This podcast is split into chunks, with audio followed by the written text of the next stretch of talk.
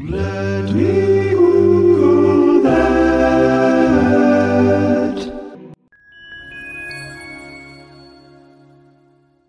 In the Gregorian calendar, there are 12 months of the year, of which December is the last. And so here we are. But wait, what's this? A 13th month? The mythical Undecember? The word undecember comes from the Latin undecem, which is the word for 11. Well, first of all, December is the 12th month, and so therefore this alleged undecember would be the 13th month. Wait a second, well, what's this? So the word December comes from the Latin decem, which is actually the word for the number 10. So wait a minute, like, what kind of fuckery is this? And also, what is counting? And also, what is chronology? Although its appearance in the Oxford Latin Dictionary appears to be a bit tongue in cheek. Scholars do think that undecember, or sometimes duodecember, may have actually had some kind of real purpose. So Cicero makes reference to the months as intercalus prior and posterior in his letters, which may have indicated that they were inserted as intercalary months when the Julian calendar was adopted in 44 BC,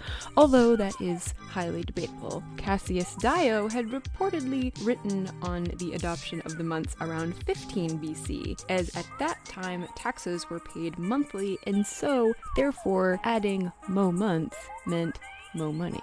Now, there's no contemporary evidence of undecember specifically, but the whole concept of a 13 month calendar has not exactly been lost to ancient history. So in 1902, a fella named Moses Cotsworth proposed the adoption of the International Fixed Calendar, which divides the solar year into 13 months of 28 days each. Unlike our current calendar setup, this would have been a perennial calendar, meaning that Each date would always fall on the same day of the week. which would actually kind of suck if your birthday fell on a Monday. But if you are clever, then you may have just tallied up the math and realized that 13 times 28 is only 364. And of course, there are 365 days in a year on Earth, right? So then, a floating day was added to the end of this calendar, or at least that's what Cotsworth proposed, and he was referring to it as Year Day, so kind of, I guess, like a New Year's Day celebration, except that it would never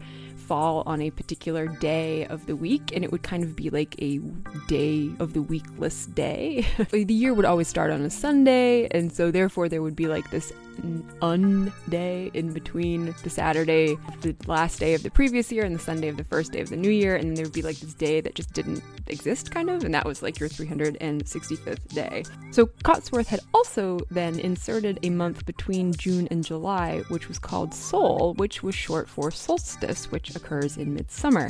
And during Sol, then, is also when he proposed a leap day, which would follow the same logic as the Gregorian calendar, and therefore, in leap years, that extra day would fall in the middle of the summer as opposed to in the middle of the winter, which I happen to like because why drag out February any more than you absolutely have to? I mean, up here in the long, dark winter of the northern hemisphere, it is like the longest, darkest, coldest friggin' month of the year, and I honestly think that one more day of that chilly nonsense is like one day too many. So, by all means, add the leap year in the middle of the summer. So, Cotsworth was not the first person to propose a 13 month calendar by any means. The idea had been kicking around for centuries, but his motivation appealed to a lot of folks who were at that point in history trying to adjust to the demands of the Industrial Revolution, and really what he wanted was a calendar that made sense and was basically entirely consistent, which, of course, from a business perspective,